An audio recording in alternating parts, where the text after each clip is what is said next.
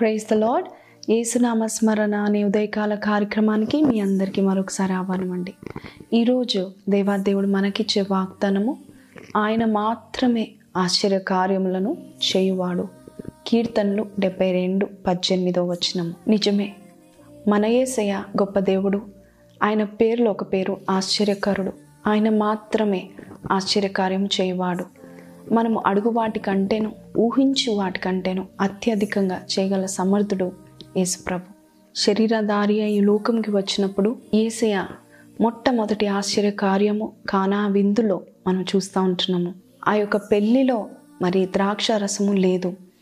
అటువంటి సమయంలో ఏసయ్య అక్కడున్న ఆరు రాతి బాణలు ఉంటే ఏసయ్య అవి చూసి ఆ ఆరు రాతి బాణలు అంచుల మట్టుకు నీళ్ళతో నింపండి అని చెప్పాడు.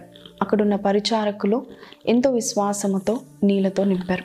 అంతే ఏసయ్య నీళ్ళను ద్రాక్ష రసంగా చేస్తాడు. బైబిల్ సెలవిస్తుంది మధురాతి మధురమైన ద్రాక్ష రసాన్ని యేసు ప్రభు చేశాడు. నిజమే మన జీవితం కూడా నీళ్ళ లాంటి విలువలేని జీవితాన్ని మధురమైన జీవితంగా చేయడానికి ఆయన ఆశ్చర్యకార్యము చేస్తాడు. నీ జీవితంలో ఆశ్చర్యకార్యాలు జరిగించే దేవుడు ఉన్నాడని నమ్మి ఆయన నీకు ఏ పని చేయమని చెప్తే ఆ పని చేయండి.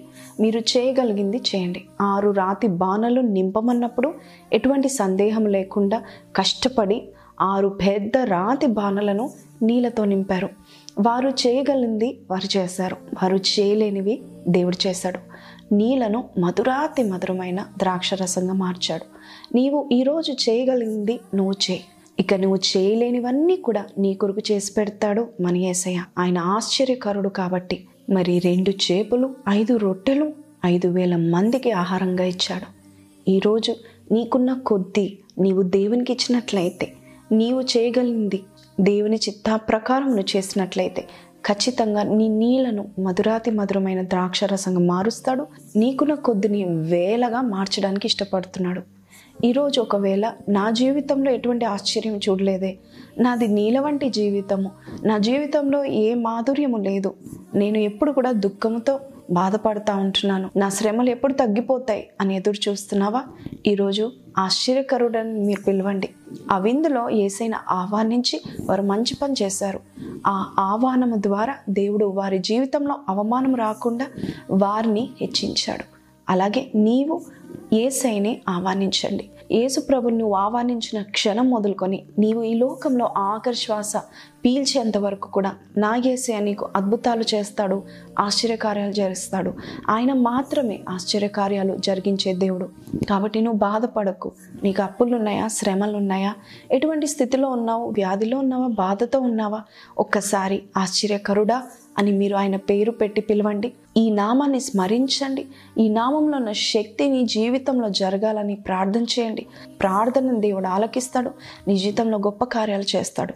నీకు అసాధ్యమైన కార్యాలు సాధ్యపరిచే సమర్థుడు మన మధ్యలో ఉన్నాడు. అబ్రహాం సారాలు కూడా ఇక పిల్లలు పుట్టరులే. ఇక జీవితం అలాగే సర్దుకోవాలి అని అనుకుంటున్నారు. కానీ దేవాది దేవుడు ఆశ్చర్యకరుడు. ఒకనొక రోజు మిట్ట మధ్యాహ్నం అబ్రహాము గడప దగ్గరకు వచ్చాడు. అబ్రహాము సారాలతో దేవుడు ఒక మాట చెప్పాడు. వచ్చే సంవత్సరం ఈ పాటికల్లా మీ జీవితంలో ఒక అద్భుతం జరుగుతుంది అన్నప్పుడు సారా లోపలుండి నవ్వుకుంటుంది. నేను ముసల్దాన్నే.